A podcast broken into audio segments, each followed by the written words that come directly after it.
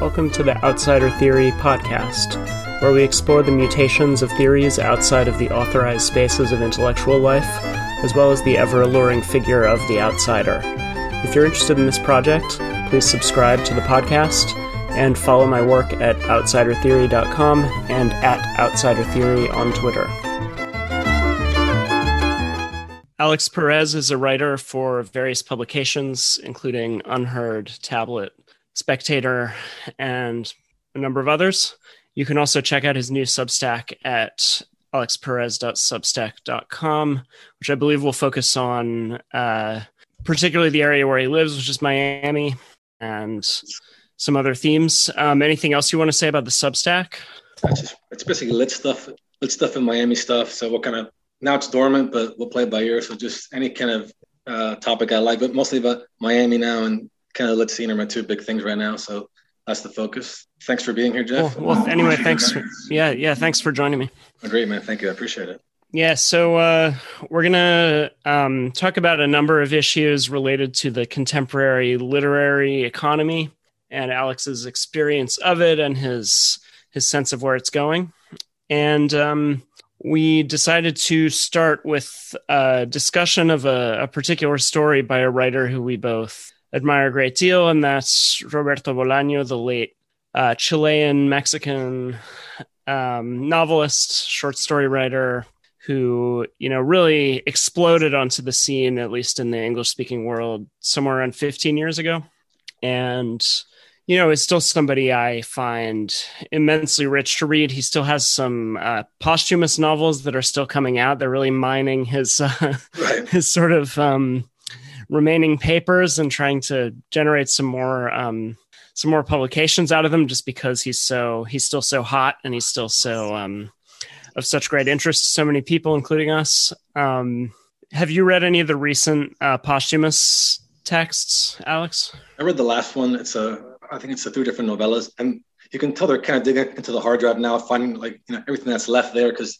it's just like a hodgepodge of stuff that's already been put out so i think we're at the end of what he left on his hard drive. I mean, I read all the stuff that's left, but I think we've gotten to the point where it's kind of the end of Bolaño, which is kind of sad, but also in a way kind of good because we've gotten to a point where now it's just kind of just traces of what he was, which is still fun, but it's not quite finished Bolaño work. So there's still fun moments, but it's not really finished Bolaño work, I think. Yeah, and I mean, I would say 2666 was in a sense, I mean, was posthumous and was unfinished, um, but in a sense was also his masterpiece, yeah. at least according to some. And I, I, think I concur with that. I think yeah. it's really a, a magnificent um, piece of work, and uh, you know, in some ways, it's it's almost as finished as it needs to be. Right. But then, yeah, some of the later ones that I read, I I, I did sort of keep up with them faithfully, but then.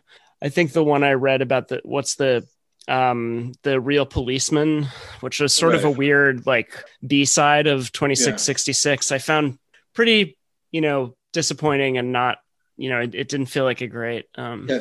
i'd to rather just go like, back and read his his older stuff than yeah, yeah to me pay attention like, to that yeah dylan i also love bob dylan i go into all his you know deep cuts at a certain point you're like am i just being a fanboy here and you probably are but it's still yeah. you know it's, it's still fun but i think with Bolaño, we've reached the point where now it's obviously, like you said, he's still really hot, but it can't ruin the legacy. But you read some of the stuff that's just, you know, drafts, you're like, okay, just maybe it's time to just let it become a myth now, you know? Absolutely. Yeah. So anyway, I think, you know, the story is uh, the story we'll talk about to start out is called Labyrinth. And um, I believe it was from one of the posthumous story collections, and yeah. it was also published in the New Yorker in about 2012. And uh, it's you know it's a, it's kind of a strange one but it's it's quite fun and i think it relates to some of these themes of the literary economy that we'll be discussing. So it's it's basically a story where you can kind of tell something about the process by which it was created which is that it seems to start with a photograph and the photograph represents this group of french writers um, associated with the journal tel quel which you know in the in the 70s was kind of the hot um, journal which a lot of the sort of structuralists and post-structuralists as well as the kind of nouveau roman and sort of other very avant-garde french literary figures were were writing in and had a great deal of prestige um, in that period.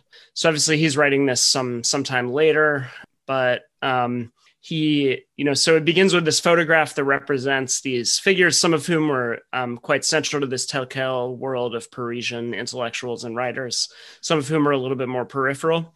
And then it, it just kind of spins out this odd narrative about the lives of these um, these sort of Parisian writers, and you know, it's mostly just like pretty um, pretty boring everyday stuff. It's like them, you know, just like stopping and getting a cognac at a cafe and, you know, describing their sort of sexual habits. And um, it's nothing, nothing really happens. Um, but it's, it's quite, um, you know, beautiful and strangely haunting and, and very funny. And um, I'll just read a passage from it that I, you know, think is is interesting in kind of crystallizing a couple of themes you know which which i think is maybe for me the passage that reveals what's really going on here which is that there's a a, a minor character who um, Bolaño or the narrator imagines is outside of the frame of this photograph and who some of the characters are who some of these figures are looking off uh, you know off to the side at. And he imagines that it's a central american writer who's sort of arrived in paris and is somewhat frustrated and embittered. And he's um, he's basically trying to in some way get in with this you know hip crowd of of important parisian intellectuals. So it's you know a typical kind of literary story of a, a sort of figure from the provinces in this case the global provinces who's kind of arrived at the center of things the sort of cultural um, center and is trying to get some kind of attention or approval from these important and powerful figures. So this character who does not appear in the photograph but is imagined as just outside of the frame of it um, is um, you know this kind of stand-in i mean bolaño treats him quite ironically but he's he's kind of a stand-in for bolaño himself who was um, you know, never really part of uh, any any particularly important literary scene, right. He he was part of these various kind of fringy avant-garde groups, and then in his later life, when he was writing fiction, he was really living in like a small town on the coast of Spain, and yeah, not not really, yeah, not and not. I think yeah. he'd be shocked if he saw what happened posthumously, because he's, I think, just the outsider as a writer, but also I think as a person. So he'd be he'd be amazed what happened here post like 03 where he, you know, he, I think that's when he passed. So I, I, think it's fascinating that every single character that we see that's a Bolaño alter ego is just a peripheral outsider. And now he's yeah. become, we'll talk about that later, but he's become this, you know, the big, you know, insider from like the outside, basically. Absolutely. Yeah. So you know he and he never really tried particularly to to sort of um, pay homage to these powerful or important figures right. um, he he never really played the game in that way yeah. and so anyway the this central american unnamed central american character who's you know who's a little bit of a a sort of sycophant, it seems, and is is kind of going to Paris and just trying to, you know, hang on the coattails of these important figures you know represents a different kind of outsider writer who's really trying to um, trying to gain some kind of foothold in the literary world by you know basically attaching himself socially to this to this world of important people. So anyway this passage i'll just read from the text that i, th- I think is um, encapsulates a lot of this. So the central american is outside the frame of the photograph sharing that pristine and deceptive territory with the object of Guyotat's gaze, an unknown woman armed only for the moment with her beauty. Their eyes will not meet. They will pass each other by like shadows, briefly sharing the same hazardous ambit, the itinerant theater of Paris. The Central American could quite easily become a murderer. Perhaps back in his own country he will, but not here, where the only blood he could possibly shed is his own. This Pol Pot won't kill anyone in Paris. And actually, back in Tegucigalpa or San Salvador, he'll probably end up teaching in a university.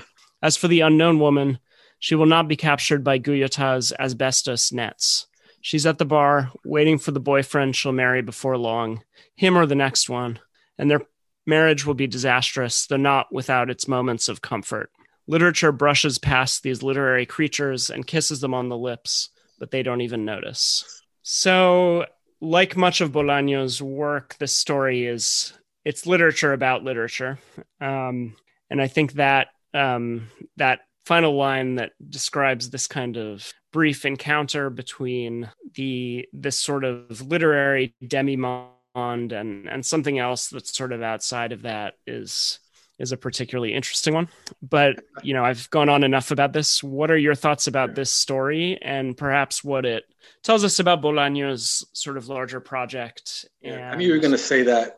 Actually, that like final line. I knew that's where you were going because that to me almost encapsulates the entire Bolaño ethos, which to me is there's a secret story in literature that so many of because uh, in this story it's the first three pages are describing what all these writers are wearing in stark detail. And the first page of the story there's a word that's italicized and it's posing. Obviously they're posing for a picture but they're really really posing. And i think so much of bolaño's work is to get underneath this like larping that some like big time writers do that his entire life like that's right now he's this big, huge writer. He'd be shocked that he be, like the outsider became the insider because so much of his work was this love of writers, but a hatred also of probably a fake writer, a credentialed writer. Which here you get you get three pages of every single thing they're wearing, really showing this heightened state of these are people that know they're know they're taking a picture because everything they do is narrative and they're aware of narrative. And then you have this outside character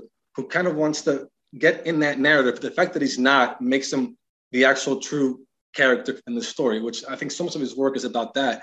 That how do you escape the LARP when you're this writer, when you're a writer? And I think the way he does in so much of his work that he brings in, I don't want to say low tier, but just prostitutes, freaks, junkies, alcoholics, people who are not aware of the narrative myth making, which is where the real story happens. That's a secret story. And so much of his great works always have that moment where there's a character who's an intellectual who rubs up against some person who's not aware that they have this incredible story. And then this intellectual person isn't really an epiphany because there's nothing being learned, but it's a realization of this is the actual story. Like it's almost when you go to a bar, you've had a couple drinks and you go to the bathroom and you catch yourself in the mirror. And it's like a shocking thing because so much of what goes on in the bar is LARPing. You know that you know that you're in a bar, you're there to pick up or to be cool, and then you catch yourself this glimpse of reality. That's the actual story. I think that's so much of his work, I think, strikes hard because of that so much is being built to get that one moment, not really an epiphany, but it's just this truth that you know, but when you're so busy creating narrative, creating myth, you can't really get to it. And we see that here, I think, in the story, especially. Yeah. And I think there's something also just about this, you know, what I brought up before this concept of a literary economy and how you know part of the paradox of this is that literature has to kind of omnivorously absorb what is outside of it in order to keep itself vital right. in some way so i think on one hand he's a writer who's you know and part of his impact is is the success with which he does that. And at the same time um, i think his stories often like this one you know are sort of about that process. Hey, right. it's a good story because there he knows that he has to take these people maybe from his life, these characters, and make them to literary products. So some of his weirder, funnier stories, these kind of stories where you see that he creates these really weird conceits, but inside these conceits, you get these like nuggets of truth that are like he's kind of winking and he's saying, I know what I'm doing here, and I have to kind of launder, you know, launder the secret story into now this piece of literature, which is what happens here. And I mean, I love those first three pages because you get these like intellectuals that are posing so hard, and if you read it, you're like, what's he doing here? He's like, every single thing is, you know, being detailed. And then you get into the middle of the story and it's kind of, they get taken out of the photograph. And the narrator just creates this world for them. And it's just this world where they're just hanging out, having sex, being alone, where, where actual literature happens. And these highfalutin writers, they're not aware that that's where the literature is happening. It's just passing them by. But the great like moments where there's truth is when you're not lodged in the narrative. Once you're in the myth making process, then things are passing you by because you're aware of this process. And I think so many writers are obsessed with like maybe lower tier people because they think, or maybe I don't know if it's true or not, but I've been in that situation where I so much as a writer of fiction in the past, so much of my time was spent thinking about narrative. That if you're thinking about narrative so much, can you really be in the moment of narrative, or are you just thinking about narrative? So you want to. There's some kind of gritty life that you think is there that probably is. I mean, I'm sure there is affectation and there is LARP and people who maybe are not in tune with, you know, creating narrative and creating myth, but it's not as affected and LARPy as like somebody who's an actual writer. And I think you feel that tension in his work. He's obviously creating this product that's a literary product, but when he's winking at it, I think you can kind of do both. Here, I think he does both. That the actual the actual actual story is this guy who's in the outside trying to get in, and that's the irony because this kid's trying to get into the picture when he is the actual picture. He is the narrative. Right. Yeah. And I, I mean, another thing that's kind of notable in this story is the something that is also really prominent in 2666, which is this kind of alternation between this kind of lightness and and satire and this intimation of some kind of underlying horror.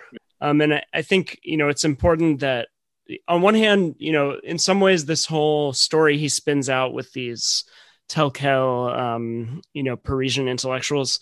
You know, it's quite if if people are familiar with the first section, uh, the part about the academics in 2666, which you know is this really quite hilarious and brilliant kind of social satire of these.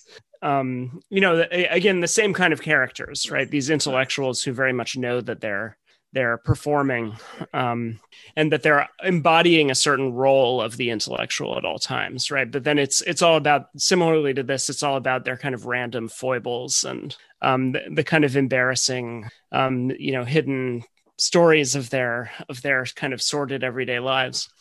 And then on the other hand you have obviously 2666 being a novel about the um, the femicide epidemic in in northern mexico. And so here what you have is similarly that and then you have this he says um you know maybe he's from south when he first introduces this character this outside unnamed outsider it's first he's from south america but then he says no he's actually from central america and then he mentions you know the countries he mentions are um, honduras and el salvador. So you know there's some kind of um yeah and this is taking place in the 70s right so this is basically when there are all of these guerrilla insurgencies, there's a great deal of violence, genocide, and so on unfolding in those places. And this character, um, you know, but he's not concerned with that. He's just concerned with sort of getting in with these these fancy Parisian um, writers.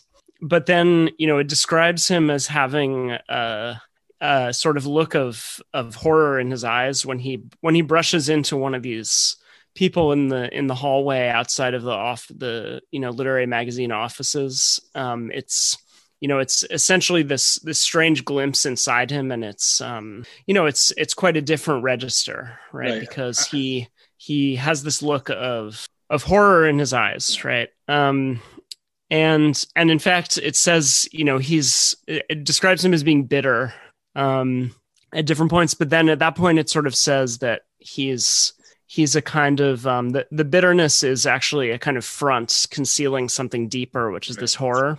And then there's this weird connection of him with pol pot who um, you know famously studied in paris um, before you know going off to mastermind a genocide. So you know there there's something you know that, on one hand what's creeping beneath the surface of this um, of this you know um, pretentious world of these these very um, you know these posing um, yeah, intellectuals. is is this their kind of foible sexual foibles yeah. and things like that? But on the other hand it's something far darker and more disturbing. Yeah. One of his great talents was able to toggle that kind of over the top hilarity with always this like impending doom under like all these stories that i mean and and what's so great is you don't need this doom to overtake the story. You cannot, obviously, some of the stories in some of the novels, there is massive carnage. But to me, some of my favorite stories are the ones that it's just this underlying kind of ominous specter of doom that's just like over the over the entire story. So you have these really funny, ridiculous kind of I don't know slice of life stories where nothing really happens, but there's still this like doom underneath. So you're like, this guy's you know just chasing whores. Is he gonna just you know be murdered by somebody? And it never happens, but it's kind of just there, and it's basically all his work. And I think that I think when he came into the scene, that was a big thing why he became so popular. I think in America, where he was allowed to kind of do these. I mean, have this tone that we didn't see here in American fiction at the time. That even now we don't see, which is why he, he's still so popular. That there's this kind of and like if you were to workshop his stories, you can't teach that. Like, how do you tell a writer create more doom or you know make it seem like it's gonna just like tip over into chaos without doing that. You can't you can't teach them. That's his genius, and it's incredible that because if you read it in English, that still translates like that will still cross over from Spanish, which is I think how great he is as a writer. That that actually happens. That you you don't lose that doom in the translation, which which is I mean, how does he do it? He's probably a genius, but it's there. It's in it's under all these stories that like I, I was at a pre-pandemic. I was at a, a, coffee shop. They asked me, "What are you reading?" It's a Bolaño story, and they said, "What's it about?" And I was like, "Oh, it's just about people hanging out at coffee shops and like doom." And that's basically what they're about. I mean, you can't really get past that. You have to read the stories to get into the mood. Like plot is so incidental. Even though he has these crazy conceits, plot really is incidental. It's about creating the mood. And he has ways to do it, dialogue, monologues. There is ways, but there's plenty of writers who do that and it fails. Yeah, this I I was just gonna read this um so the the exact phrasing of that that moment, which I think, you know, we could argue might be the climactic moment of the whole story, is when he bumps into this woman who's not um you know the narrator doesn't seem to really know who she is or what her association is with the the um the Tel Quel crowd who he calls marie therese réveillée.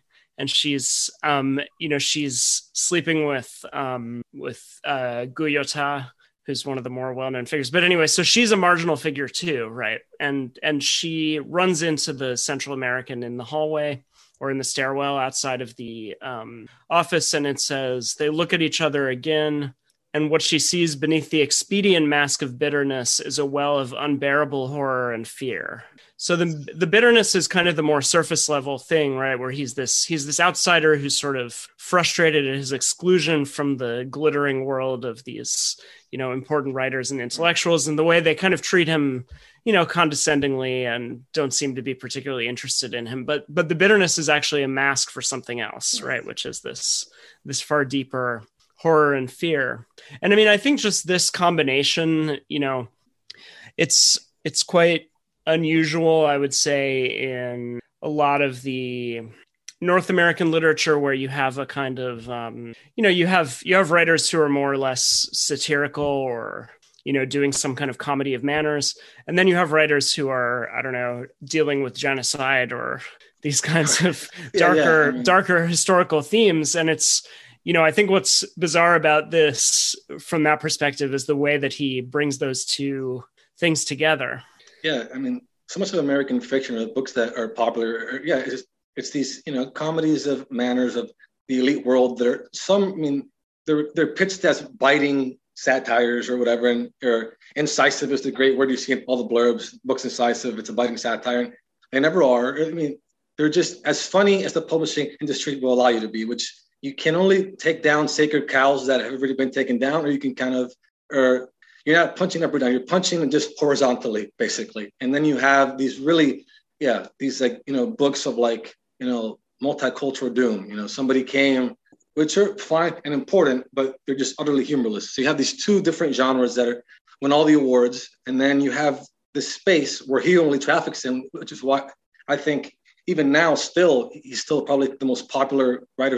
It's not an American writer. There's a few others, Houellebecq, Knausgaard, but he's still up there. He's been dead for almost 20 years because he's trafficking in that line where you're reading this story that's funny and yeah, it's kind of ominous, and then you get this like line that kind of shifts the entire narrative. It's like, okay, this guy might not be something evil in this story, but something might happen later, and the story ends. That's the Bolaño story, and there is a there's a little formula, but you know, but it works because he knows he knows how to do it, and it is toggling that space between biting satire and just always this impending doom that's just lying under the surface that sometimes it froths up, and most of the time you don't have to, and that's where the stories live, kind of in that space. Yeah, I think another writer who's um, who I thought of in relation to this one because of the Central American reference is uh, Castellanos Moya, who I think also does that. Of I mean, his novels are all about um, Central American genocide and you know murder and uh, related matters, right? So they're all very much about the extremely dark contemporary history of the region of the world that he's from and that he's actually permanently exiled from, right? He's basically unable to go back because he would almost certainly be be killed or at least have to you know live under heavy writers, yeah. I think guard. I think of him, Bolaño and Bernhard to me is like the really big like Thomas Bernhard, Austrian writer who was this like acidic writer with these monologues, and I think he was like maybe the biggest precursor to like that kind of writing where it's just this like acidic monologue. Like he had a novel where he just sat. The entire premise is he's sitting at a party, some literary party, narrator, and he's just the entire novel is him bashing these other writers, saying, you know, they're they're lousy writers, horrible people, and that was a like you read that now and you're like, you could do this kind of shit back in the day, and maybe, obviously you might have failed doing it, but when I see Bolaño, that's what I see. There's a lot of Bernhard there. That there's like toggling between just su- super funny and this rage underneath it that I don't see it anymore.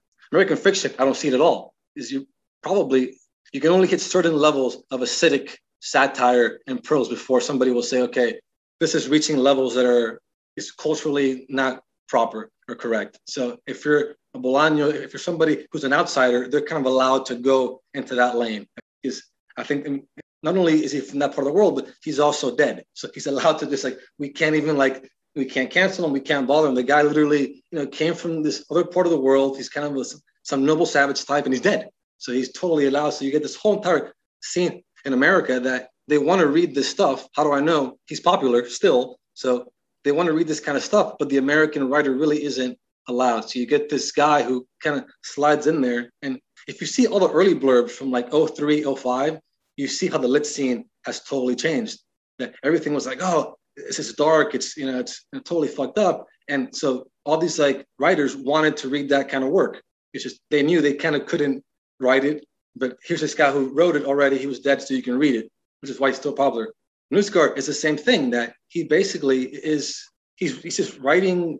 I mean, it's almost like anti anti fiction. Probably it's just he's diving into his life, and he's been in trouble back home. But you can't even do that in America. Some writers, you have a uh, this poet uh, Ben Lerner who's kind of doing that. But even there, he isn't as wild as Knausgaard. Like ben, somebody like Lerner, he will stop when he knows that he's tipping over into kind of a space that he might get into trouble because he's you know part of part of this scene here. So you have Knausgaard, Houellebecq, obviously, and Bolaño, who are those writers that I see are kind of created the space, or it was created for them that they're allowed to really just write what they want, and the American, you know, really white elite audience is allowed to traffic in that, get their rocks off with those writers. But the American writer, it, it kind of can't do that. So I think that's a cool space that I think to talk about. That we have this scene now where like those guys can't get canceled because they they're kind of considered these outsider freaks. But if an American writer was writing all these themes like a Houellebecq or a Bolaño, that book does not exist or it's online somewhere.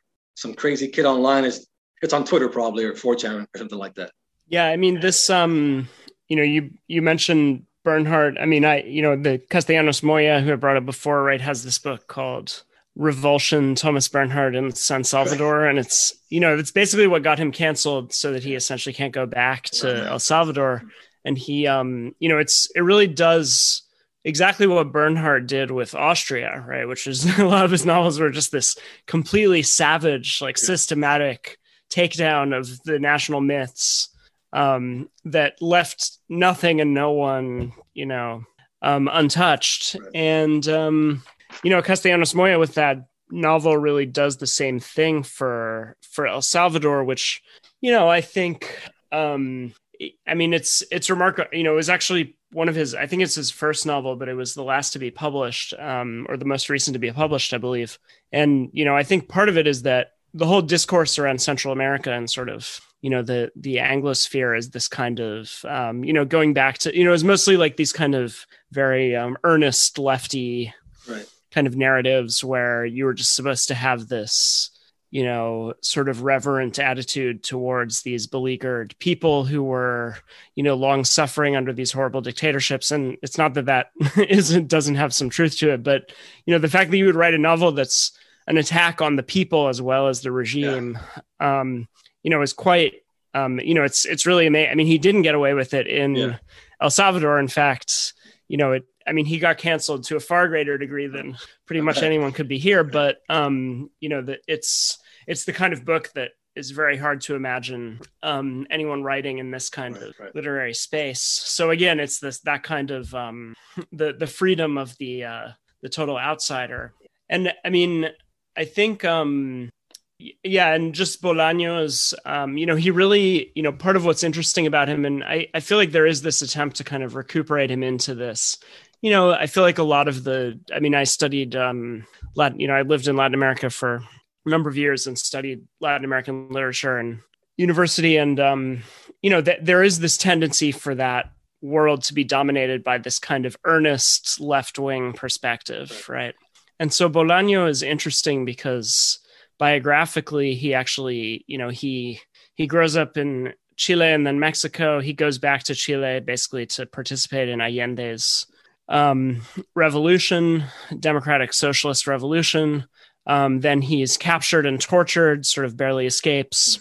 And so that obviously marks him, you know, in terms of the sense of horror and and and doom that is omnipresent throughout his work. It's it's hard to imagine that isn't one of the main one of the main factors behind that. But at the same time, he's utterly unsentimental about um, you know left wing politics.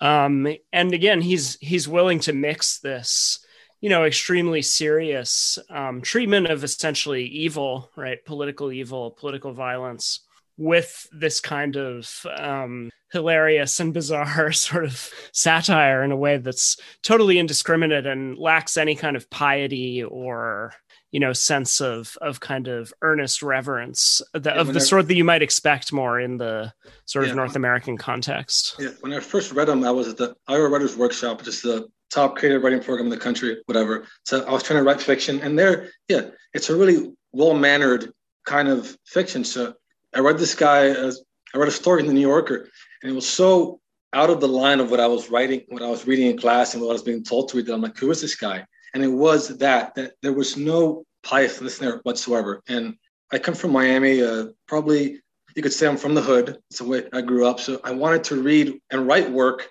that, that was just incisive, actually incisive and truthful in that way, without kind of you know making it this kind of oh this is a victimized POC character.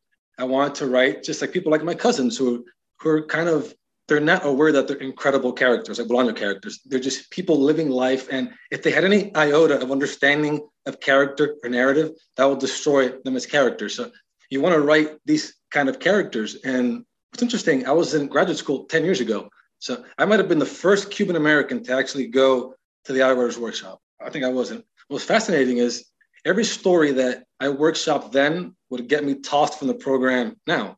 So 10 years ago, what was really cool there was, oh, here's this guy from Miami, Cuban. So the white readers, they wanted this like urban exotic experience that I write those stories. So they liked it, they loved them, they're very popular. But you like fast forward 10 years, and now if I were to workshop those stories and they're not filtered through some kind of like woke whiteness angle, now those are like bad characters. 10 years ago, they were just guys in the hood trying to get by, you know, just like this a Bolaño that's a life story. And that was totally fine 10 years ago. Yes, even back, but even then, you're kind of playing up to the white reader, but it was in a way that you could have fun. Nobody would tell you, oh, this guy is bad because of whiteness. I mean, they would just say, oh, he's he's bad because he's he's in a bad situation. And that was you could still write those stories and get away with it. So I've seen like in 10 years how that's shifted. That now if you want to write that like Bolaño character, that character who's like grows up in the hood, who's an urban character, he better be filtered through that lens. And that's what's been lost. Like I saw like my career kind of take that shift. Like I graduated, I was to be the next big thing. I got a massive agent. And then I waited a few years, finished the novel, and then I saw the cultural tide shift, and it was fascinating. How the stories went from being oh really interesting and exotic writings from like Miami to now oh maybe these are a problem in some way. And that's why you can't, that's why I think he's still so popular because he can still, he's not from here culturally at all. He's dead. So you can kind of, the American uh, woke reader still has this desire to read this stuff, but you can't get it from the American writer.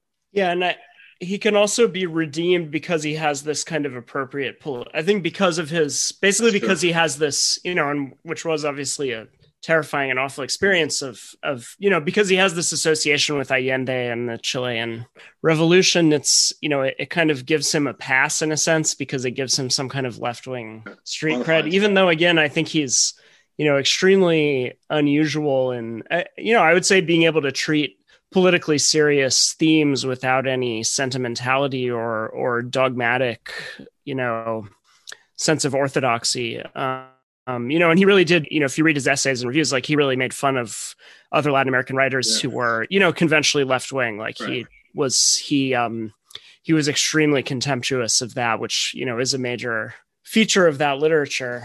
Um, but you know, so it's not as if I mean, I think that the dominant strains of Latin American literature have long, you know, featured a lot of that kind of right. um, that kind of left wing piety. And you know, not some of that, some of the literature produced by that was actually genuinely great, although probably in spite of that, rather than because of it. You know, if you think of like, you know, great communist poets um, like you know Neruda or Vallejo, but um, you know, it's it's not a um, it, it's definitely um, even w- within that world that that kind of ability to balance a sense of a sense of seriousness with and you know of really again profound sort of dread and yeah. and terror with um, of of the sort that the kind of p- political developments in many of those countries would reasonably provoke with this kind of playful and um, you know extremely successful um, sort of humor is is quite quite a, quite an unusual ability.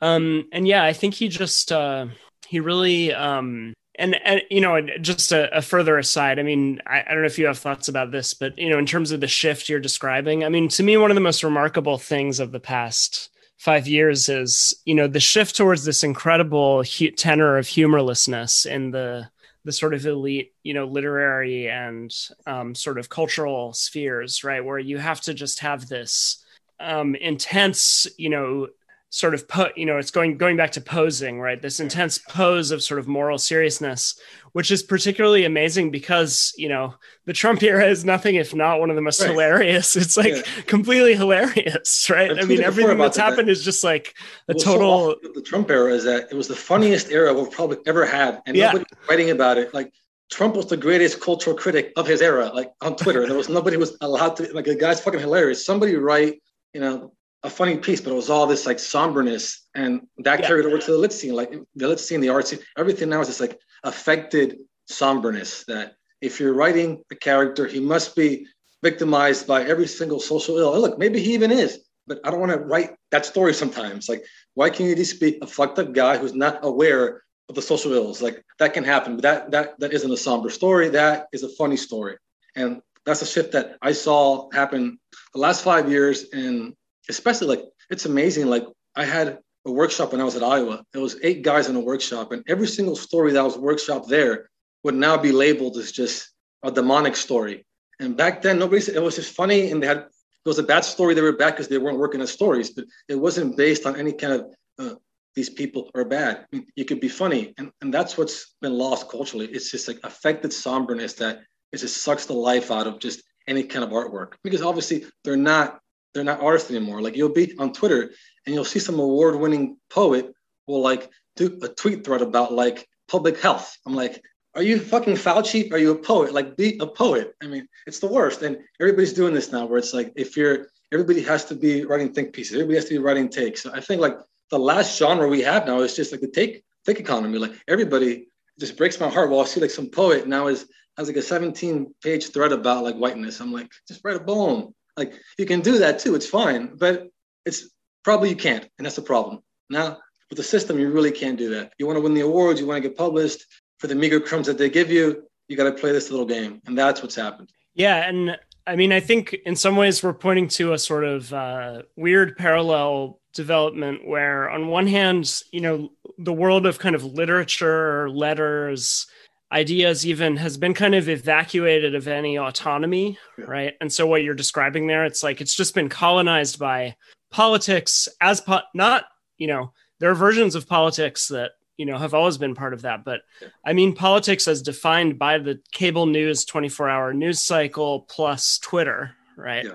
like so a very extremely narrow um and impoverished version of politics right? Yeah. And and that's essentially evacuated all the all the sort of autonomous possibility of creativity and independence from that world.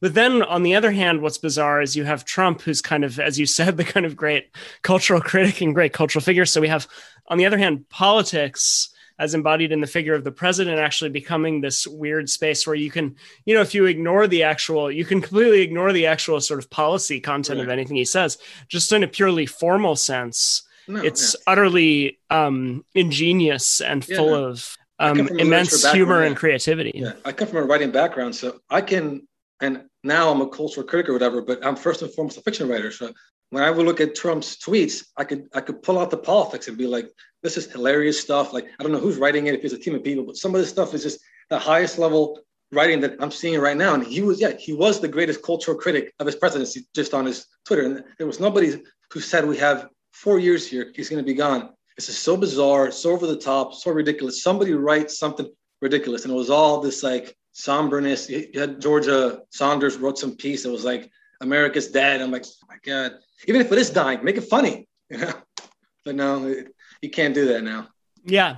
All right. And then you have like the great you know people who were very influential on me because i was you know the one i think of is william gibson right who because i like grew up reading a lot of sci-fi right who just became like the most tiresome sort of resistance lib yeah. twitter thread it's just like you know so to me that was kind of what symbolized it right that that these these great kind of visionaries of of our time just are you know it's as if their their brains are removed and just replaced yeah, yeah. with this kind of bucket full of cliches and yeah. you know just this this kind of po- you know faux somber sort of political posturing yeah and i was probably when i was when i left the workshop i was probably maybe the last couple years before things really turned and it's really great it, it was almost overnight there was still there was still a time maybe seven years ago you can write funny kind of acidic fiction that wasn't about all the cultural political issues you could do that and that just turned in a way and then uh, obviously trump came into town and that Trump became the last poet, the last writer probably of our time. He kind of he kind of swallowed up all the writers. And I mean, we're going to see post Trump what that looks like, but we're still in that space. I mean, yeah, and if you're writing the kind of work that I write, which is urban kind of fiction, it has to be really somber. Like if it's about POC, it has to be even more somber. It has to be about like, you know, some like horrible white boss beat beat the poor Cuban man down. I'm like, oh, like, this is so boring. Like that that isn't my life. That isn't what I see day to day. I don't want to write that, but that's and I can write those stories. Like I can write a perfect little token good boy story, is what I call them. That I can make the character suffer because of like the bad white boss, and there'll be an epiphany at the end where he says, "Oh, Hillary's great." I can do that, but it, who wants to do that? And that's the shift that happened. And I look at my old stories in my hard drive. Like if I were to send those out to an agent, they'd think I'm some like horrible person. And these were just milk toast little slice of life urban stories that's all they are. Yeah, and I mean, I think this, you know, it goes to this theme that's often brought up, which um, has to do with you know representation, right, and who gets represented, um, who finds themselves represented in in literature today, and who doesn't, right? And you know, I think it's um, I, I think it's actually you know it's a mistake for people who are critical of the you know the sort of liberal consensus on these things to you know completely dismiss that as an issue right because i think part of what you're saying is that um, there are issues of representation, yeah. right? Because yeah, yeah. there there's a kind of ideological um, monoculture that determines who and what kind, you know, who what kind of people, what kinds of stories, and so on get get represented and what don't today, and that is, you know, that that is meaningful um, in all sorts of ways. So so I think you know people who are critical of this kind of discourse um, are often um, you know too too quick to dismiss that because you know it's it it's not that it's not real it's just that it's it's a lot more complicated than the the typical um, version of the story tells us. Yeah.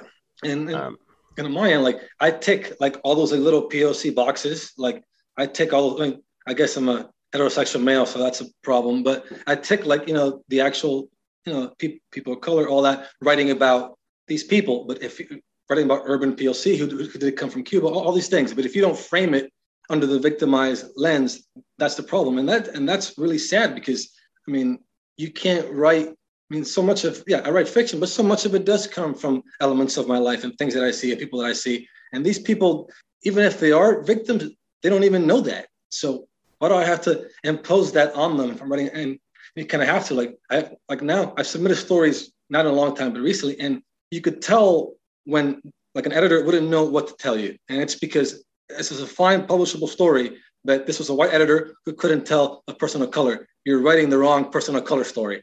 Because that obviously would they would cross a line there. So it would just be like, oh, like this is has a problem. And I know what the problem is, but nobody can kind of say. Well, they can't say it because obviously then they're overstepping their bounds as a good ally or whatever. And that's the problem that art literature, it's not based on just merit. I mean, it has to be first and foremost, you have to toe this line. And I might even agree with you politically. on that line, but I don't want to write that kind of fiction all the time.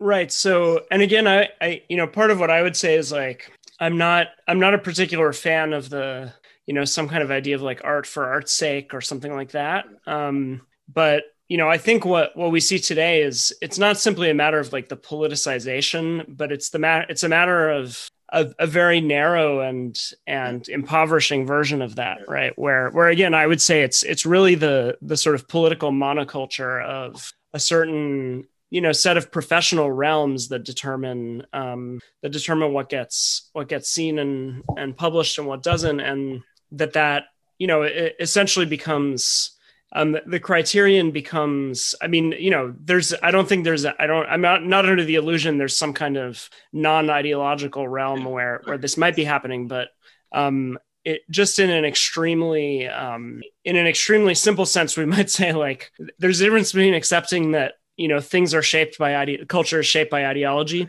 and and seeing that you know essentially what we're what we're witnessing is the conversion of all of culture into like a propaganda arm of the right. Democratic Party, like right, of right. the Democratic National Committee. I mean, that's like how narrow it is, and how narrow the sense of of like what what politics is. Yeah, like um, it's not even like radical. Like if you were telling me it was like radical, crazy leftist writing, that'd be fun. It's even even that. It's just this like Hillary Democratic Party that's, that's like writing fiction now, which is totally boring. Like I mean, so if you're telling me it was like radical writing of the left, where it was like Bolaño, like that'd be fine. Because there'd be at least an opportunity for it to be incisive and sharp and funny and radical. But it's not that. It's just the most milk toast politics that is that is a thing. It's it's all about Twitter. It's all about a thing, and that's what runs like everybody who you know who, who like runs like BuzzFeed runs publishing. So that's what we're getting. It's just these are the same people. So there isn't radical on any side. Yeah, and right and that's i think that's the other point right that it's it's it's actually uh I, I mean in a sense i would say it's a kind of depoliticization in the sense that it's like it's an attempt to deactivate any cultural potential that kind of pushes against this dominant mainstream um, version of sort of democratic politics that um, you know is increasingly just uh, monopolizing the entire sort of culture industry. Yeah, and I'm first and foremost I write fiction, so I I want to write and read work that is entertaining and funny and sharp. The last thing I want is affected somberness. And that's what I would say so we have not. If it's not affected somberness, where it's just these like poor, broken down characters who can't even like raise their shoulders, then we don't want it. Especially if you're like a POC writer. I mean, God forbid a POC character has agency and he's just like behaving badly because he's a bad because he's just a bad person. You can't do that. And and and that just creates that just it's an entire scene where like I can there might be one or two funny writers that are working right now. I mean, that's it. And only because they're already grandfathered in. But if you're like a young, funny writer, I mean, you're probably not, even if you're, you know, if you're Hispanic and you're, and you're writing like, you know, the proper POC characters, but if you do it in a funny way, that might also be a problem too, because there isn't like, that's been lost. The way, like, there isn't any way anymore to understand humor. Like, that's been lost. The last five years, like humor now is considered by default to be like bad. That, that also happens. So if you're like, if you can make fun of things during this during this climate, that already puts you like in a bad space. Like, why are you being funny? Why are you trying to be funny? Yeah, and I I wonder whether you know because I'm I'm definitely somebody who you know um, and Bolaño is an example of this, but like I think I still just find generally like Spanish language literature or Latin American literature like you know just much more varied and um, full of surprises than than I do from from uh, the Anglosphere. And I mean, you know, there are ways in which uh, uh, I'm going to bring up a way in which maybe that's that's not true or becoming less true. But um, you know, I think a simple explanation of that in part is that you know Latin America is like a politically very fragmented place. Um, and so there isn't there isn't really the possibility of create. I mean, there is historically this kind of left wing, you know, relatively strong kind of left wing um, tendency among among the writers, but um, you know, I think even there, if you think about a lot of them, like you know Garcia Marquez, who's like you know best friends with with Fidel and so on, you know, he's still somebody who I think you can you can read without um, feeling like you're being immersed in a kind of I, yeah. you know propagandistic i mean there, there's I, I, find there's very little or no trace of that um, in his in his work. So you know there was at least a sense of a certain autonomy that that i think has remained relatively strong. But but then also because it's just such a politically fragmented world you don't have this concentration of a a sort of political and cultural mono, sort of um, monopoly around this particular part, you know, political party's agenda as you've seen here. So I think that that does open up some possibilities yeah.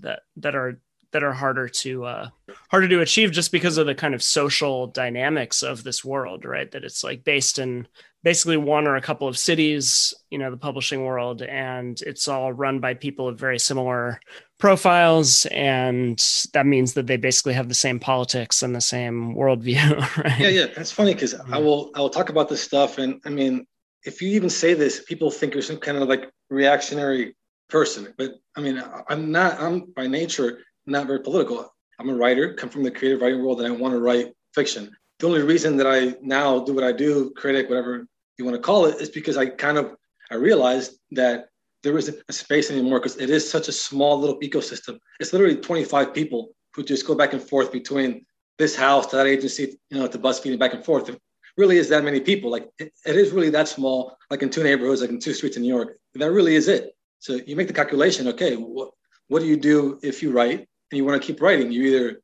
dirty word pivot into some kind of cultural critic uh, kind of area, or you kind of go anonymous and kind of just write into the ether, which I guess you can do. But if you want a readership, that's almost impossible. I mean, so I'd be curious to see going forward where there'll be where there'll be another space for writers. And I'm not sure because I have a very small platform, but when I tweet about the lit scene, I get DMs. People tell me, "Oh, start the scene." I'm like, "Shit! If I got to start the scene, we're in trouble." So, I mean, maybe in five, six, ten years, but there is an energy there. It's just people are so afraid of even saying this like basic stuff we're saying because if somebody is a writer writing American fiction, they already come from a certain understanding of the culture. They come from that culture, so they know if they say the wrong thing or they messed up, it's over. So you need like I'm one of the few people and I wouldn't say I'm of that culture because I came from outside that culture and I kind of was able to kind of get in, but I still think I'm an outsider of it. But if you come from inside that culture, you can't say anything. So you have all these people that want something, but they know they're either teaching in academia or they want the meager little prizes, so they can't. So it would have to come from outside or from like some other institution, maybe. And I maybe even thought maybe the right could possibly do something but the writers completely cringe. So they can't do anything when it comes to creative writing or art. So that's dead too. Like people tell me, oh, you know, get funded by some right wing think tank. I'm like, it's like, come on. I mean, so it's either you have this cringe side on the right, and then on the left, this total just woke milk toast affected sadness. So where does that leave just the regular writer? It kind of leaves them just in the ether online. You see some online that are anonymous. You see people. I mean, I think the great American writing is happening on Twitter, on 4chan, on YouTube comments. Just crazed people who are creating art and writing outside the institutions who have no idea of what's happening. So how do you pull those in? If you pull them in, you probably already ruined them for starters. But even if you had some, you know, some kind of structure, it'll probably be funded by some other side that has will kind of want to temper this stuff down, which is why people say, "Oh, will the right create art?" No, of course not. There's no art there. I mean, because the right views any kind of transgressive work obviously is problematic in its own way. It has to be this like you know Thomas Kinkade kind of static that I don't want to do that. So yeah, right. And and they you know and and they're just as eager to politicize it and you know absorb it into this um you know this essentially propagandistic function yeah. as as the left are right so yeah it's i mean i kind of want to bring in a kind of framework that i that i've found useful um you know over the years and you know that I think is like kind of I mean is interesting for the the Bolaño story and also just for everything we've been discussing which is so there is this French uh, critic named Pascale Casanova who has this book called uh, The World Republic of Letters. And it's basically it's inspired by Pierre Bourdieu right who was sort of the sociologist interested in um, you know questions of prestige and um, how you know these different forms of capital which social capital cultural capital operate alongside you know more ba- basic economic motives and so i think um you know so casanova introduces this idea of literary capital right and she basically argues that um, you can actually historically kind of map out literary capital in space, right? Because literature tends to be this phenomenon that gets concentrated in certain cities, right? And she specifically says that sort of historically Paris served that function, right? And so I think we can read Bolaño's Labyrinth as kind of being about that, right? And historically, you know, you had Latin American writers going back to the 19th century who sort of, you know, all tried to go to Paris and in some in some cases succeeded, in other cases didn't. Um, and you also had like, you know, Ruben Dario, who's like the great poet um, of sort of, I mean, he's called modernism in in that world, although he's really more of a kind of, um, you know, almost like a, a sort of symbolist or aesthete um, kind of figure who's like writing these poems and stories set in Paris before he even goes there, right? It's like the image is already kind of central to his imagination. And then of course he ends up going there. And you know, so so there's this idea that you your accrual of literary capital is partly something you can kind of map out in space by how close or far you are from the centers of the literary world like Paris. And you know so that that story labyrinth is kind of about that right it's it's about this character trying to kind of insert yeah. himself in that world yeah. um, and and seemingly being rebuffed and and yet you know i think the other aspect of it that we've kind of been talking about which we can think about bolaño's consecration in these terms is that you know on one hand there's a there's a way that you're um you know when you're coming from the outside you're kind of um trying to integrate yourself into you know what will allow you to be accepted in that world but then the other complicating factor is that the the literary center needs to kind of bring you know it, you can think of it at least the classic version of it in kind of imperialist terms right it it needs to kind of bring in raw materials from the periphery right. yeah. that it can then kind of um, that it can then kind of process and appropriate and create new value right, right. and so it's it's an interesting process where you you kind of need on one hand you have this incredible centralization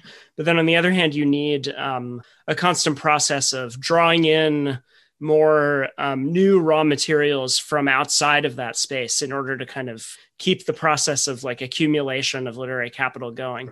And i mean you know i was interested in like you for example like you wrote an essay about philip roth um, last year and your own kind of relationship with him. And you know this isn't quite what what you were writing about but you know if you think for example of like jewish american writing you know half a century ago right? That was clearly when you think of people like bellow and roth um, you know that was clearly a sort of w- one of these processes by which you know you had this kind of wasp literary scene right? Which then you know started like drawing in and sort of consecrating people from these these sort of historically outsider groups. Right. and that was that was part of how american literature sort of revitalized itself right. at that at that point. Um you know and often these figures had a kind of wildness to you know if you think of bellow or roth right they that's had a kind of a kind of wildness or even savagery to them right that's that they, lost that yeah. Back then when you allowed the wild person in he was allowed to be wild. Now if you're allowed now if you're allowed in you must be possibly a wild person who had to tame yourself, or probably somebody who was never wild at all, who just has some kind of like, you know, third or fourth generation Cuban or Mexican who's been in America for like 100 years and now can play the part of the good little, you know, multicultural little story dancer. But that's what's been lost. Yeah, you know, Roth, Bellow, these were these were wild writers who were allowed to be wild, and then the, and then that was the kind of fertilizer that kept that kind of recreated the scene and made it bigger and made it blow up. And now we have this kind of circular rotted soil that never gets fertilized because you're not bringing in any actual good sod or energy. It's just writers who know that to be allowed in, they got to play that kind of, I mean, kind of play that little game where now there's just enough wildness, but it's still under like the umbrella of that somberness. So you can kind of, if you're a black writer or Cuban writer, you can kind of throw a little bit of the spice in, but it really, but it better be really, really tasteless. Like it better not be spicy at all and that's the problem. Like I, I like wrote those stories. Like I can write a perfectly tasteless little Cuban little Miami story. I mean, I know how to do it. I know what it looks like, and then I have all these other stories nobody's ever seen that are the real Miami stories, and and that's what I did. Uh, I did for a long time, and you can do that for a long time. And I mean, if I would have kept going, I surely would have maybe. But it's just at a certain point, it's personality wise, you hit a wall where you're like, I, I can't be this little token dancer anymore. It's just not the way that I'm built. And that's what's been lost. That you got to dance a little token jig if you want in. And it's just insulting and it's boring. And that's why the scene, the literary scene, is very, very boring. There isn't anybody who's brought in that has energy. And the ones that are allowed in, like we said, are the actual foreigners from like other parts of the world who are not, who they can't be blamed for being not woke because they live in other parts of the world or they're dead. So that's what's providing the scene, dead writers. And and if they're dead, they don't. There's a limit to what they can produce because they're dead. And if they come from other cultures that are, that are outside of America, they're not going to foment the American scene. And that's what we're seeing. One thing that's happened since then is the greater professionalization, particularly through academia of literature, right? And so, you know, if if you think of these um, these academic, you know, in the Bolaño story, yeah. we have a more traditional version, right? Which goes back, you can find version, you know, in, in the 19th century novel, it's usually like just people from the provinces coming into Paris yeah. or coming into London and trying to make it, right? So he's literally just like showing up at this center of kind of literary capital and prestige and sort of asking them to pay attention to him, yeah. right?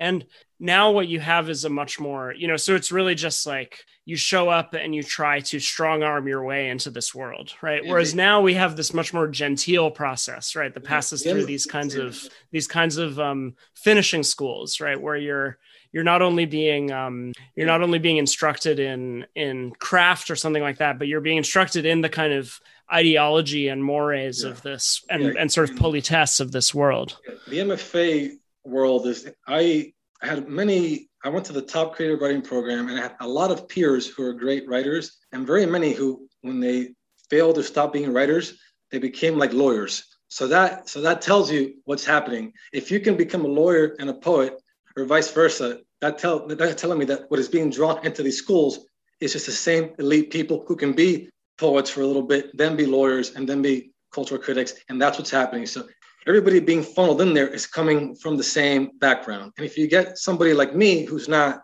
from that background but got there, the only way to do it was some like insane autodidactic thing that I did for years that probably says that I'm crazy. That you have to literally like, if somebody would have told me to get these credentials, you have to do this for like 15 years, I would have said, no way, I'm gonna have a nervous breakdown. Since I didn't know, you just can't do it. And that's the only way. But what do you learn? You learn how to affect all of this. You learn how to sound. You learn what to say, what not to say. If I was teaching some creative writing class here in Miami now, and I came across like a Bolaño-esque uh, talent, if I want this person to get to the Iowa Writers Workshop, I got to do. If I want to destroy him to get there, what has to be done is I have to teach him all the manners and all the norms, and and that's what's happening. Like you get you get institutions where it's you can be a lawyer and you can be a doctor, you can be a poet. It's all the same people. So and talking back about just this like you know fermentation of talent it's all the same people that are on this soil. So i have plenty of peers who ended up just yeah they were a poet for a few years and then they just you know became a doctor. And that's great for them but that just tells you it's all the same. So these elite programs and these elite schools are all drawing the same talent. So a writer lawyer is the same thing now and that's the problem. Somebody savage is probably not going to be able to be a lawyer and a poet. He's probably going to be a poet. Bolaño recently, I saw his business card. I don't know where I found this, but he was in Spain, had a business card, and it said Poeta y Vago, poet and vagabond. And, and that's the Bolaño's ether, uh, ethos. And now, if you meet a poet, it'll say poet, and obviously he had that card because it was funny and ridiculous, kind of mocking, you know, these like curious people. If you meet a poet now, it'll have a, a business card, and you won't read it because it'll be full of all the credentials that will just you know, take over his name. And that's what we had. So it's just credential seekers and strivers who could be anything. They all come from the same spaces now are in this land. And that's what this is. If you want to get there, you have to, if you have any kind of savage quality and you want to get there, the first thing that has to be done is to excise all of it and just keep a little bit so you're allowed in.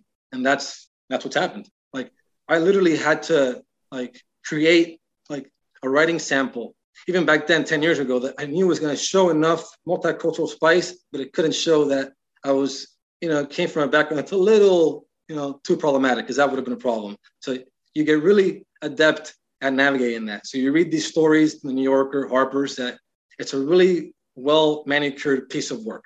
That's what you get. No vitality, no savagery, nothing of that nature. Yeah, and you also just have to be somebody who, you know, you have to essentially be able to do well in school, right? Yeah. and and so that just selects for a certain personality right. type. Back then, it was actual crazy, deranged, talented people, and now you have Twitter crazy. So you have a person who's like social media crazy, who are all the writers. But I didn't. I came from a non-writing background. I just grew up. I played baseball, but I was really heavy into literature. So when baseball finished, I wanted to be a writer because I wanted to maintain that kind of deranged jock life that I had. I'm like, okay, playing sports is insane. I want to stay with the insane people. So these are, I think, the writers and the artists. So I read everybody who I like, Roth, Mailer, Barry Hannah, Bolaño, Flannery O'Connor. These are people who I thought were crazy and brilliant. And I wanted to hang out with these people and be part of that world. And then I and I got into these spaces and really quickly you find out these are the most well-mannered people you will ever meet. And I'm not saying to be a writer, you got to be some crazy drunk, but there has to be something there that you like to muck around with life. Is Bolaño is so great because there's just there's a pleasure in the muck of life that I don't see now in writers. Because how can they be? They all went to the same boarding schools. They all go to the same schools. Like I went to Iowa. It was all kids from Harvard. It's like, I mean, that's great, fine people, wonderful, but come on. And now we see what gets published. Like even when I was there, the books that were going to be big, you knew they were going to be big because these these are these are really adept people at creating a literary product. And the writers were really talented, but kind of off kilter in a way. They're unknown or they're chefs now. I don't know. And that's where you really see the way it's made. That all that we talked about, all that savage energy, it can't exist in academia. It just can't. So it's probably yeah. I mean, yeah, O'Connor is another one. It's like impossible to imagine uh, functioning in the current yeah, sort of yeah. literary environment. Um, yeah, right. So it's, I mean, so the the professionalization is tied to both this, um, you know, the, this kind of finishing school quality where you're you're being you're being selected on your basis on the basis of being able to kind of live up to the the mores of these, you know, what are ultimately very elitist institutions that still maintain this kind of wasp yeah, yeah. Um, sense of politesse that for me that was the hardest you know, thing because i because i come from working class background so i had to really like understand and like put on the costume of the norms. But then when you get there you realize no these people have been inculcated in this is their life so it me like creating some kind of autodidactic way to become like a you know passing elite was not going to work because I'm from, you know, I'm from where I'm from. So that's when you really realize that, yeah, that, that's just, it's just the same culture that you get in the elite schools is now in these MFA programs. And it's, they're really expensive for the most part. And who really, who really wants to be a writer or a poet? I mean, a certain kind of person who probably like, I meet some great writers in Miami, but they've never written in their lives. They're just incredible people who can tell stories. And I think it's really sad that now that I write a thick not I'm a critic, that I have to write about these people who are fascinating. Like, why can't they write the piece, sloppy and all? That'd be a better piece than my edited and polished little piece. And that's what's happening. Like, why can't they write it? Because they haven't done the embarrassing thing that I've done. You had to just like, you know, cut out all the all the hard edges had to be, you know, and it's weird because when I was in graduate school, like I was like, I don't want to say a bad boy, but almost like somebody who is like some kind of like, whoa, he comes from a non-writing background He's kind of dark. And in Miami, I'm like the most like, you know, milk toast little person because if you're from Miami and you write fiction and you're a cultural critic, come on. So you kind of have to like, you know, toggle back and forth. Like in one space, you're this like dangerous thing, and in the other space, you're just like this like boring thing. And that's what happens. You kind of have to, I mean, so there will never be anybody who's an actual like savage writer. They can't get that. They're by their very nature, they won't know what an MFA program is. Like I didn't know what it was until somebody told me. As soon as I learned what that was, that was probably the beginning of the end for me as a writer. Once they told me this is an MFA, that was probably where I ended as a writer. Yeah, after that, I became more successful, but that was when I stopped being like a real writer. When I learned, oh shit, there's institutions that I, I must be a part of, and they want a writing sample, they want they want a sob story, they want a framing. Right. You yeah, you learn to play by the rules, and I think you know that's surely something that also just um, you know in terms of the ways that these institutions are are exclusionary right as people often point out you know they they they one of the things they exclude is a certain kind of personality type which may be you know extremely brilliant but um, you know and often historically the the most interesting and creative personalities are the ones who who didn't want to play by the rules right? So and i think um you know, it's just an interesting point about. So you know, we're we're thinking about like these different economies of of prestige, and um, you know, the, on one hand, there's kind of the traditional literary economy of prestige, which is formed by publishing houses, magazines, things like that, and then that overlaps to a huge extent with the university economy of prestige and you know it's it's kind of hilarious that these are full of people who consider themselves left wing because they're in many ways the most staged sort of hierarchical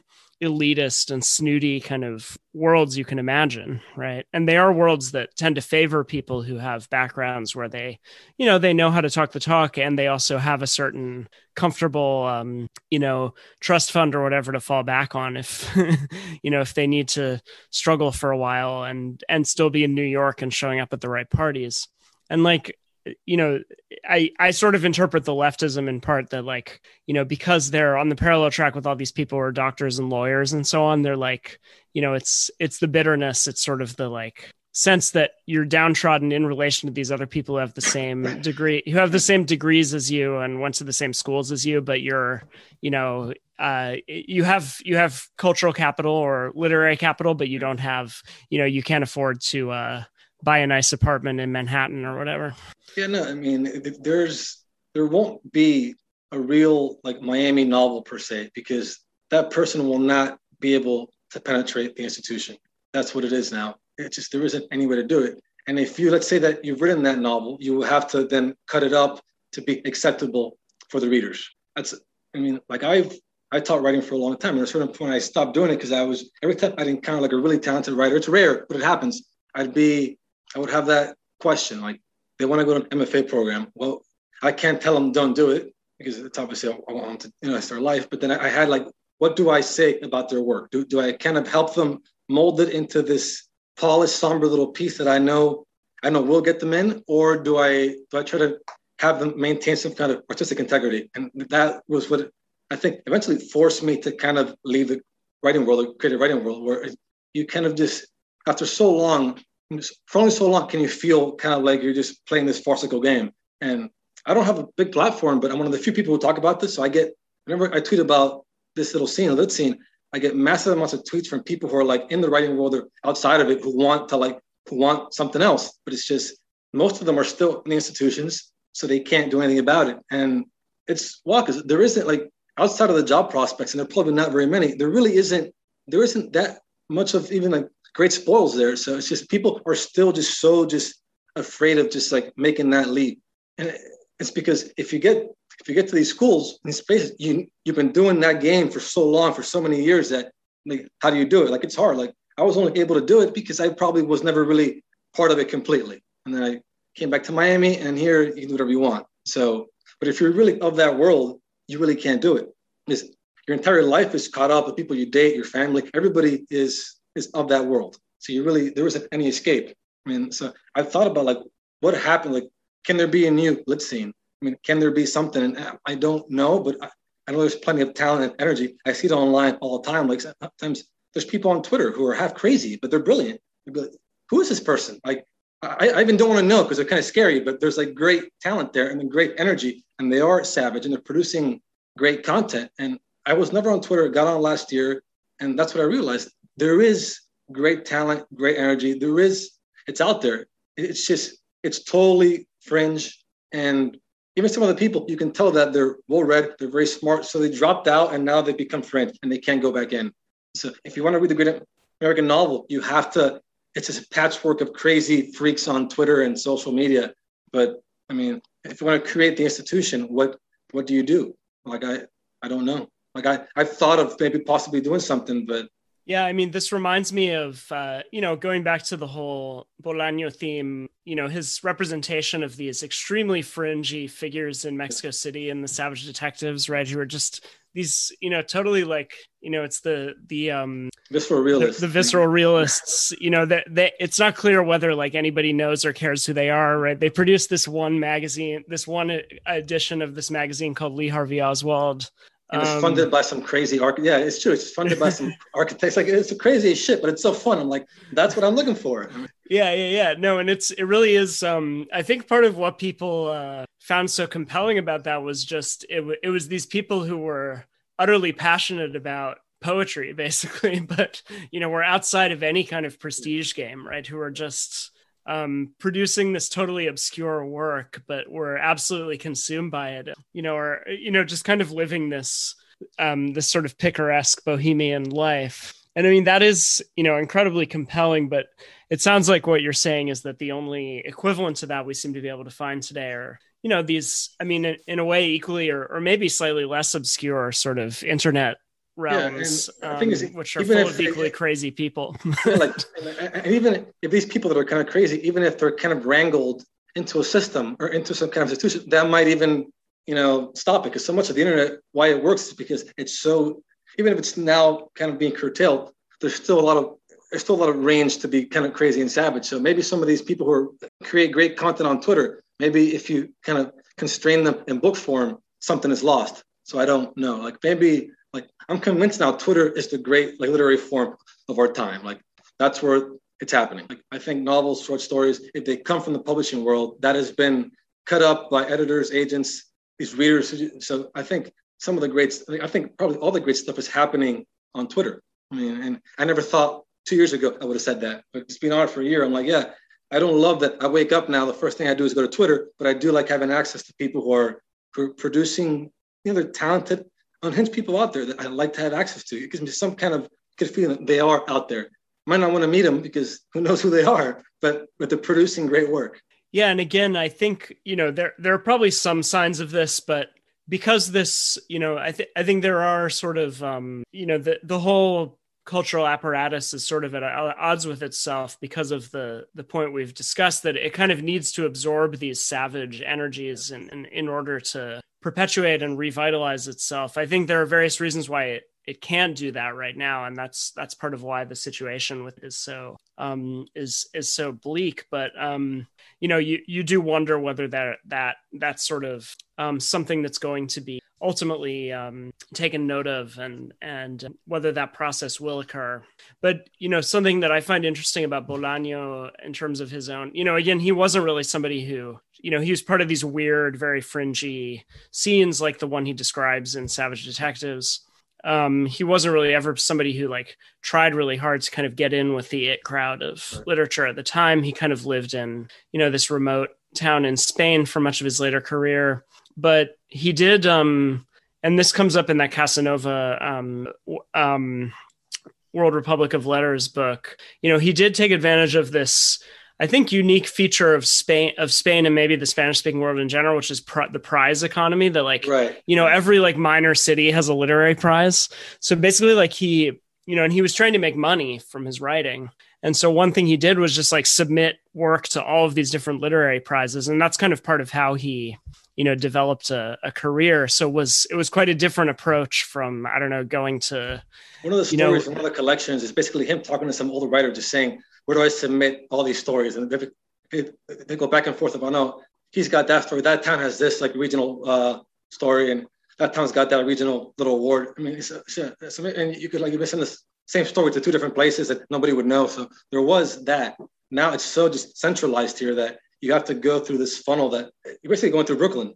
You're going through Oberlin and you're going through Brooklyn. That's where you're going through. And maybe if there was some kind of outpost in another city, maybe Miami or I don't know, in the Middle West somewhere, there'd be some kind of creative outpost. That would be something. Yeah, because I think, you know, another feature of the Spanish speaking world that makes it a little bit different is that you know i feel like there is this slightly more old fashioned sense where um like literature is kind of valued just by middle class people in a different way and also that like you know particularly like these smaller places sort of like to attach a certain amount of like cultural prestige to themselves. So they'll fund these prizes they'll fund these um you know these events and things like that. And um you know bolaño like there's like a, a really wonderful story of his called gomez palacio which is like you know have you read have you read that one it's like where it's about this writer who just goes and um he's like giving a reading in some really godforsaken yeah. like sad provincial mexican city called gomez palacio yeah.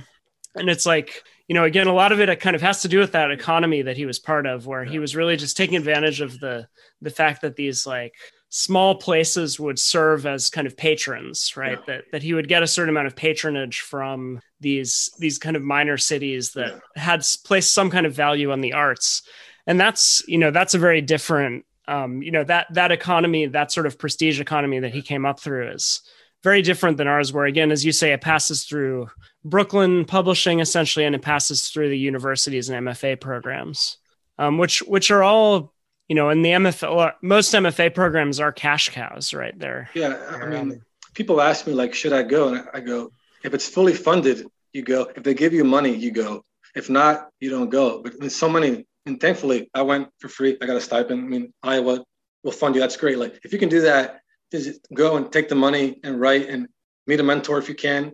Meet some peers who like your work and do that. I mean, take the money and just have time to write. But if you're going to like one of these schools, like I mean, which is a private, it's, it's like 80 grand a year to get an MFA. I mean, that's crazy. So if somebody does that, who's the person doing that? We already know who can pick 80 grand to get an MFA. I mean, so somebody who comes from money, probably a trust funder, who then will can be an internet Vogue or whatever, and I get paid for that either. And just that's what happens. But even for me, like I didn't know what an MFA was until I was writing for a couple years. So that just tells you, like, if you're outside of the institution, you didn't even know, like, I didn't know what that was until somebody told me, oh, you can apply to these schools and teach you how to be a writer. I was like, okay, that's pretty cool. I was like 24. I mean, I was not, I was playing baseball till 22, so I, I wasn't in that world.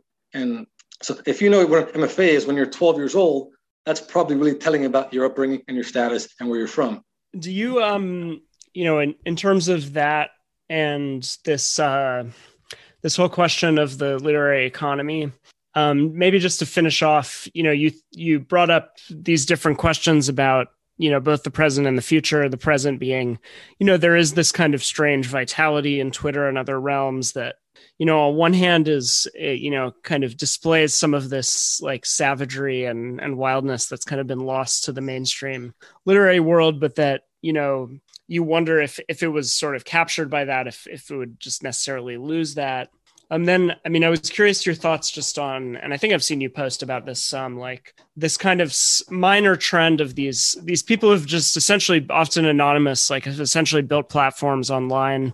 Many of whom are writing sort of problematic fiction, you know, maybe somewhat in the kind of Houellebecq inspired mode. Um, you know, delicious tacos, right. maybe the most prominent. You know, I'm just thinking of the the economics of that specifically and how it it bypasses any kind of prestige, right? Where there's no there's no concern with the, having the imprimatur of publishers and of having that kind of literary capital, and instead the entire approach is really just building up uh, a readership that is based on you know finding a readership that essentially isn't served by the current literary market and then you know making these these cheap self-published ebooks right that can essentially be distributed you know made and distributed at almost zero cost. And um, i'm just curious what you whether you think that portends a kind of larger trend or whether it's ultimately just always going to be a niche phenomenon or um, just how you see that as as part of the you know the, maybe a kind of disaggregation that that um, is is challenging to the the current literary monoculture in some form? Yeah, I think mostly it'll be niche because say what you want about tacos as content or not, if it's problematic or not, it takes a lot of effort to produce constantly over like 10 years. So I think it takes a special, crazy kind of person to do that. So I think you have to have the talent, one, and then you have to be able to produce to get an audience. I'm sure it's a pretty good audience. He sells books. You got to produce content for a very, very long time. So I think it's only it'll maintain its niche quality because who who can do that? There isn't very many that will just produce work for five, six, seven years before there's anything to show for it. You have to be a, probably a real writer. But I will say there is, I'm not sure the size of the audience or the market, but there is there is a lot of young males online on Twitter who are reading that kind of work. It's more, I'm sure he sells more books than whatever award-winning uh, like young male writer who's published by. There was a writer last year, uh, Callan Wink, had his first novel come out last year in April, and he had uh, he had a book of stories came out two years before, and he had eight or nine stories in the New Yorker. So you would have thought when his first novel came out, it would have been this, and I like his work. So you would have thought that I would have known somebody who follows this that he had a novel coming out. I didn't know. He had one or two reviews, and I'm like, he has an agent, he has a publicist. What are they doing? So I think Tacos sells more than he sells more books than Callan Wink. I'm sure. Yeah, Wink might get a prize or two, and that'll keep him going. But I think there is there is a market for it. It'll mean it'll stay niche because who can do that? I think Bronze Age pervert, fine example. Say what you want about his content, but I think he's a literary provocateur above everything else. Yeah, like I don't care about the politics to say that he's a fascist, to say he's this. Like I don't care about that. Like I see as a literary product, and as a literary product, he's finding a readership. So there is there is a readership there. It's just I think it takes a special kind of person, and obviously Bronze Age pervert, whoever he is, I think people know what he, he he's obviously somebody who's an he's an intellectually minded person with a literary like he knows what he's doing. Everything there is finally crafted with intent. There isn't anything like everything he's putting out, even the stuff that's crazy, is with literary that is intended. So it takes a special kind of person to do that. But there's a massive, I don't know, massive, but there's a big audience, and and the fact that he gets a lot of hate, I think, is proof that that there is an understanding that there is a cultural vacuum there to be filled of for like uh, for like uh, for the young males that they want to read a certain kind of writing that might be labeled reactionary, whatever you want to call it, but there is an audience there. And will it become bigger? Probably not, because who can do that? But it's there. It's like I worked in publishing. I would look at a Bronze Age pervert or this tacos and be like, okay, I'm not maybe not going to publish books this extreme, but there is an audience for this that I can find a masculine writer, a Philip Roth type, that is not going to offend everybody. That that will find an audience. That that could definitely happen. But the fact that it's not is because anything that's kind of masculine is conflated. I mean, because even tacos, like you read some of his stuff, sure it's problematic or whatever, but you read like old Philip Roth or Barry Hannah, Raymond Carver, it's 20 times worse for the most part. So like tacos would have been like mainstream fodder 10 years ago. I mean, and so he could, I mean, I know he's tried to find an agent in the past, but there isn't. I mean, for him, he was able to cut the middleman out and reach his audience, and that works. Yeah, and uh, you know, it's just interesting to me as something that completely bypasses that economy yeah. of prestige. There isn't any um, where it's literature that's really outside of that entire. I mean, he's also um, also very smart because because he realized I can get the prestige that way, but if I frame myself as like an iconoclastic outsider, you know, Bronze Age pervert, tacos, then you get that kind of like underground prestige that way. So if you're not getting a little all these little you know MFAs all the fake little words, you can kind of create this kind of outsider status, which probably is cooler than, I mean, the little MFA role. So there is that. So there is, but I think both of these guys are both very smart, come from a literary background. And so I think, yeah, there won't be many more of them because there probably isn't many people who, who come from that background who, who will write and produce. Just say what you want. These guys produce content constantly. Like I would like to maybe go anonymous and write and put out my fiction, but I just don't write that much. So I tip my hat. Like I have a piece coming out soon about that kind of scene, like the kind of death of the kind of I guess the, you know it's the death of the bad boy. And the bad boy has kind of gone like online. Like now there's a lot of female literary bad boys. Roxane Gay, uh, uh, other girl's name, uh, Mossberg, uh, her cat person. Like these are all like the so now you have like all these like all these like sexualized stories now are being written by these female writers, and some of them are very good, and that's great. But they've kind of subsumed the bad boy. So now they've kind of taken that space. I find really interesting that like I mean, Roxane Gay is very very popular. So I mean, even like Lauren Oyler, like I will put in that space. Like she's become like almost at the enfant enfant terrible now somehow. And, you were writing something about fake accounts, am I right? I'm kind of, yeah, I'm kind of working on that, that framing it like she kind of is like like she's like the new like enfant terrible, but it's like in a way that it's very like if your book is so successful and it's supposed to be bashing this system that is propping you up, how like satirical can it be? Like it was kind of framed as like, oh, she's like, you know, bashing like the New York publishing scene, like the media scene. But like, how can you be bashing a scene that is like propping you up and like, you know, writing you and making you its queen? Like, how is that possible? So she's a very calculated, very smart writer. I tip my hat because she really knows how to just walk that thread to like be just as, you know, kind of just as incisive as you can be, but like backtrack. She knows exactly what you can say, say but never cross the line that would piss off that would piss off her readers. So that's a very, very. I mean, she's very good at what she does. She's a very, very shrewd writer. That's like I think the most somebody can do now if you're going to be framed by the mainstream as like a literary bad boy. You have to just know what you can say, say it, get really close to the edge, not even that close, but never risk toppling over the edge. And that's, I mean, that, is a very, very skilled person who understands first and foremost the inner workings of that world. It's the only way she can do that because she is from that world. Cool. Well, I look forward to reading um, those upcoming pieces, and uh, it's probably a good moment to wrap it up. So, thanks so much for the conversation. It's been yeah. uh, fun and wide ranging. Really appreciate it, Jeff. Thank you very much. Yeah, and uh, just you know, everybody look out for Alex's work. Uh, his Twitter is Perez Writes, and um, I'll give the links to his Substack and some of his recent pieces in the show notes. So, uh, yeah, just uh, he's I found a, a really great and unique person to follow for perspectives on the, the literary scene and economy. So, um, yeah, thanks again. Thanks, Jeff.